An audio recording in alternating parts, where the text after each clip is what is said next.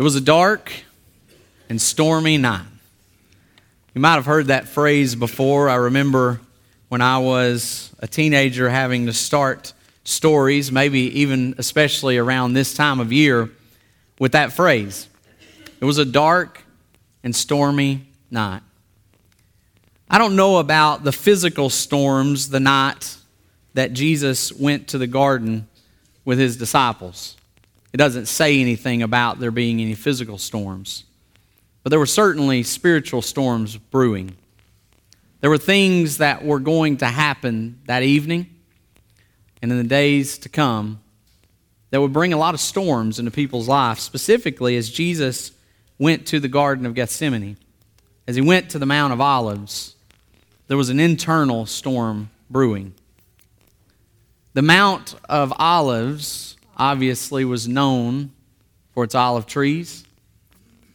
The Garden of Gethsemane, some have translated to the Garden of the Winepress.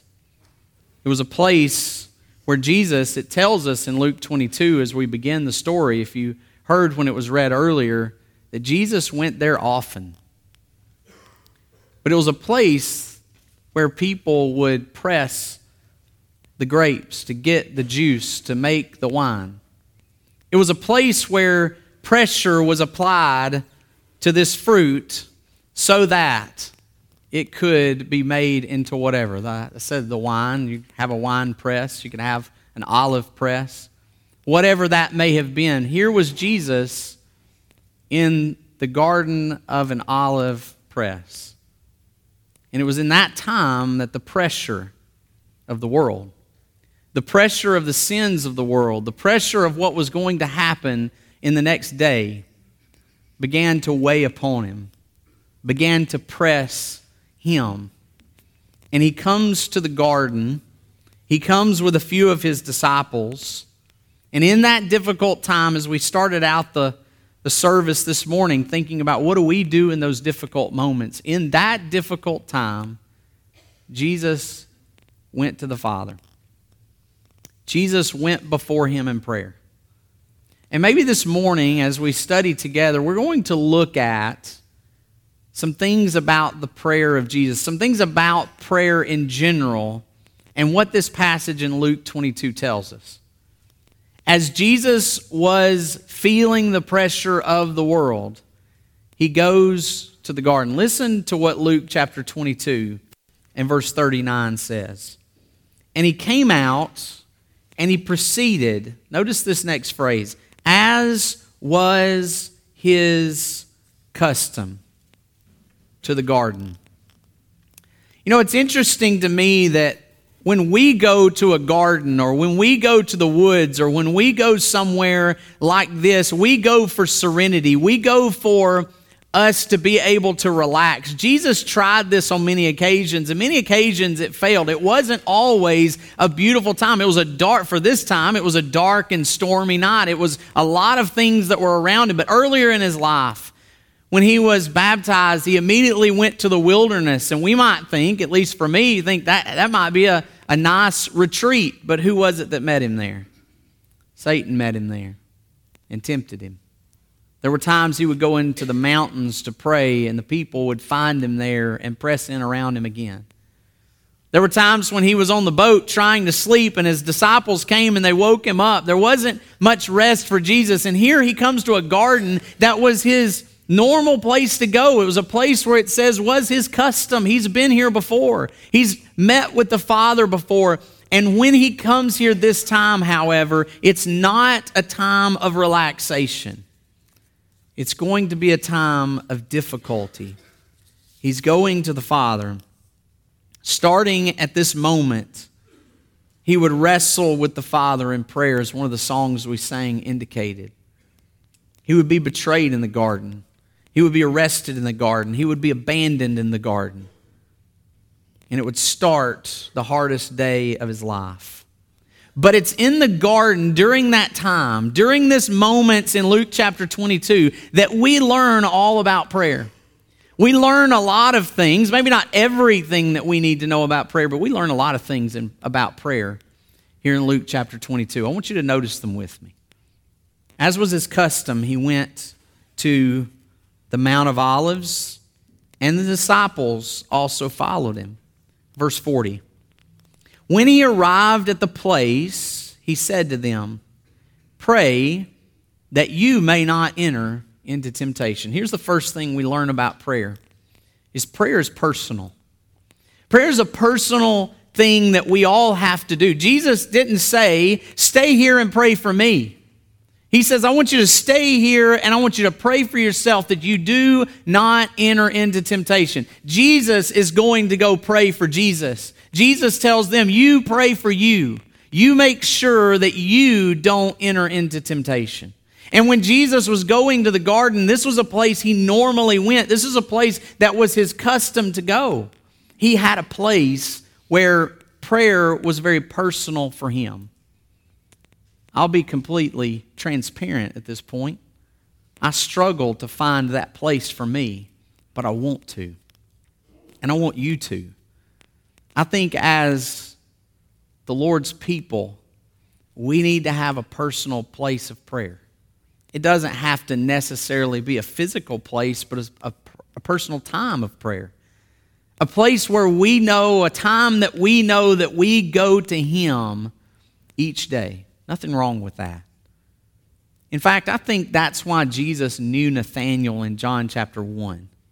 John chapter 1 and verse 48, when Philip brings Nathanael to him, he's surprised, and yet it's also what brings him to believe in Jesus. When Jesus looked at him and said, Nathanael, before Philip called you, while you were under the fig tree, I knew you. How did Jesus know him? What was Jesus talking about? And why did it mean so much to Nathanael? Why did all of a sudden he say, I believe in you? Just simply because Jesus said, I saw you under the fig tree. I think the fig tree, it was common in that day. But I kind of tend to lean toward the fact that the fig tree was Nathanael's place to meet God. It was the place where he went and spent that time with him. And here is Jesus coming to a place that he spent time with God. It was a personal thing. We pray together in services. We pray together in classes. We pray together in, in a group on Sunday afternoon, and in other times we pray. But what about you? What about your personal prayer?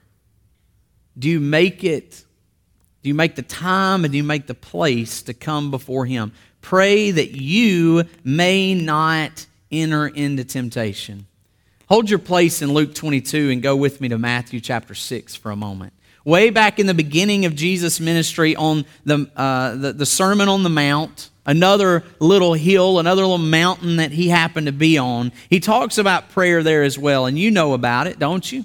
You know about the prayer that he offered up and, and, and, taught us how to pray before God. But before he does that, in verses 5 through 7, he says, When you pray, you are not to be like the hypocrites, for they love to stand and pray in the synagogues and on the street corners so that they may be seen by men. Truly, I say to you, they have their reward in full. But you, when you pray, go into your inner room, close the door, and pray that the, to the Father who is in secret, and your Father who sees what is done in secret will reward you. It is about personal time with God. It's not about being seen. It's not about other people seeing how holy you are, how righteous you are. It's about you communing with God. It is a personal thing. And he says, I want you to pray for you so that you don't enter into temptation. And at the beginning of his ministry, he told them, Look, pray. Go off by yourself somewhere and pray. Make it personal. Go back to Luke chapter 22 for a moment. In Luke chapter 22, in verse 41, then it says, He withdrew himself about a stone's throw, and he knelt down and began to pray. Prayer is humbling. It's not just personal, it's a humbling thing. He knelt. It's simple, but it's profound. Let me ask you a question, just internal second. I don't want you to raise your hand. I don't want you to to respond necessarily in any way except in your heart. When's the last time that you knelt before God? When's the last time that you laid on your face before God? Some of you, it might not have been long.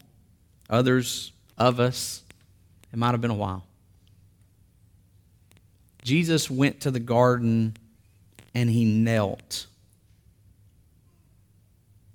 He humbled himself before God.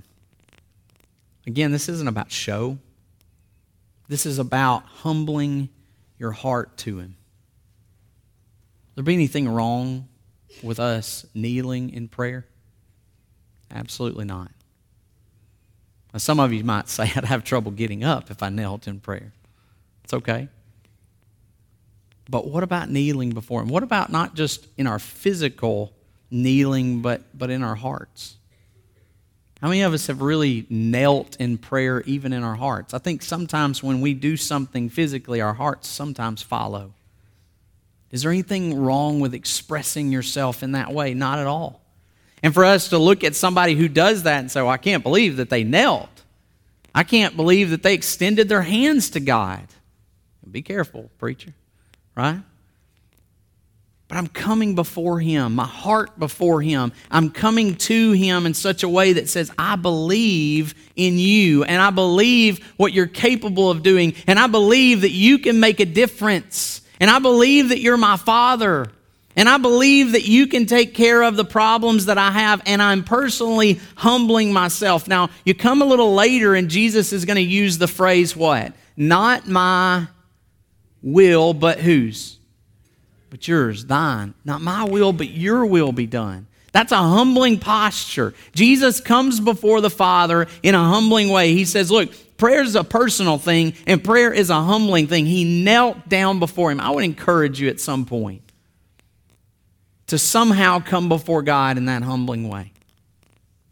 If you can't kneel, then maybe when you lay in your bed at night, you lay down with your face before God and you pray to Him we all need to be humbled and we need to all see that way that it's personal and it's humbling and it brings us before him. And it also is one of those things that's very transparent. Prayer is transparency with god. You see notice what the next thing that jesus says to him is. Father if you are willing remove this cup from me Jesus is not afraid to ask God for what he needs, what he desired, what he wanted. Jesus knew when he left. John 3:16 tells us for God so what? Loved the world that he gave his only begotten son that whosoever believes in him should not perish but have everlasting life. When Jesus was sent to the earth, he knew he came to bring everlasting life. When Jesus was sent to the earth, he knew he would have to go to the cross and die. He'd been talking about it through his whole ministry. I'm not going to be with you forever. I'm not going to be able to stay here forever. Don't let your hearts be troubled. You believe in God, believe also in me. In my Father's house are many dwelling places. If it were not so, I would have told you. I go to what? Prepare a place for you. He just told them that a few chapters before. But when he came to the garden in full transparency before God, he said, Let this cup pass from me. He knew the difficulty of it, he knew what it was going to feel like, he knew the pain of it. And yet, he reveals that to God and the next statement, yet not my will, but yours. See, Jesus taught us way back again in Luke chapter 11 that when we pray, we ask God for what we need. Give us this day our daily bread. Forgive us as we forgive our debtors. Lead us not into temptation. All those are requests of God, requesting Him of what we need. And then He talks about keep asking and keep seeking and keep knocking. He says, when you come to God, you ask, you seek, you knock. He's saying, be transparent with God. Here's what I need, God. Here's what I want, God. Here's what I desire, God. Here's what I think is best, God. But not my will, but yours be done. Sometimes we simply need to come before Him and understand that it's not about me. The older I get, the more that I feel as though prayer doesn't always change the script. I've prayed for things that didn't happen. I've prayed for things that did. But the older I get, I realize it doesn't necessarily change the script, but what it does is it often changes our hearts to accept the script. There may be things that God goes, Look, in, in, in my infinite wisdom and the way that all these things work, I can't change this. This isn't what is best for you and for your family and for the society and for all of these other things. This is not what I can do at the moment. But when we pray to Him over and over and over, our heart begins to tune with His. Just like you, you tune a guitar, you tune some other instrument to sound right. God's tuning our hearts to be lined up with His. That's what He did with, with Paul. 2 Corinthians chapter 12, Paul says, I prayed three times that, that this thorn would, would be done away, this thorn in the flesh would be taken away. And yet God said, My strength is perfected in your weakness. What you're asking, you don't realize doesn't fit the picture. And so he told him no. And when Jesus comes, he says, God, can you just let this cup pass from me? There's going to be pain and there's going to be sorrow and there's going to be hurt and there's going to be difficulty and I don't know what I'm going to do with these things. And the answer to his own son was no. But because Jesus had prayed and had connected with him in such a way that says, Not my will, but yours, Jesus went to the cross. How many of us have been able to pray, Not my will, but yours, and accept what that answer is?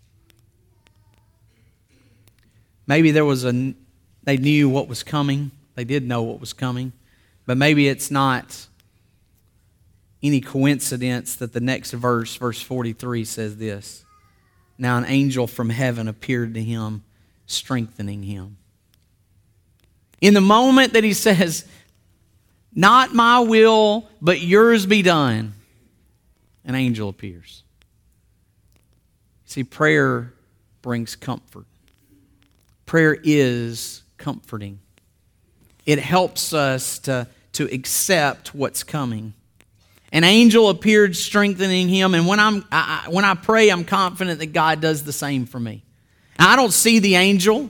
I don't hear the angel. I don't know about the angel's presence, but it does seem as though there's a spiritual world we don't often know about. There's a story found in 2 Kings chapter 6 and verse 16 you remember when Elisha's servant walks outside and he sees all of the army of Aram and he's looking around and he's thinking, What in the world are we going to do? And he goes back in, he rushes back into Elisha and he says, I don't know what to do about this. There's a great army surrounding us. What are we going to do? And the famous phrase in 2 Kings 6 and verse 16 Do not fear, for those who are with us are more than those who are with them. And the servant's eyes were opened up, and he saw the great army of God surrounding them. I'm confident that God still has an army. I'm confident that God still answers prayers. I'm confident that there's still things that are, are being done in the spiritual world that we don't see. But what I also know is that God uses his army here as well. Have you ever had those moments where you're praying and you're struggling and you don't really know what you need to do and you get that phone call from somebody that lifts you up? You get that card from someone just at the right time. You get a visit at just the right moment. You hear a lesson somewhere that touches your heart. You read something even on Facebook or Twitter or Instagram or somewhere else that, that, that boosts you you go, man, I needed that right then. See, God still comforts us through His army. It may be His church, and it may be those spiritual things that we just can't see, but there's still comfort when we come before God in prayer. But it doesn't take away this part. Look at verse 44. It doesn't take away this. And being in agony, he was praying very fervently. And his sweat became like drops of blood falling down upon the ground. All right, follow me for just a moment here with Luke. He says, Not my will, but yours be done. The next phrase, he says, he sends an angel to comfort him. And then the next phrase is the hardest passage of Luke 22. The next phrase is that Jesus on his knees is so concerned, distressed, that he begins to sweat as though he is bleeding. And some people even think maybe he was bleeding.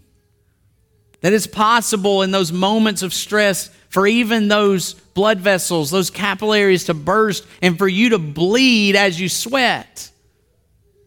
The, the most difficult passage, the most difficult phrase of this whole story comes after he says the angel was sent to comfort him. The angel got there just in time because he's about to go through the most difficult part of this. He is weeping, he is sweating, he is struggling, he is wrestling with what's about to happen.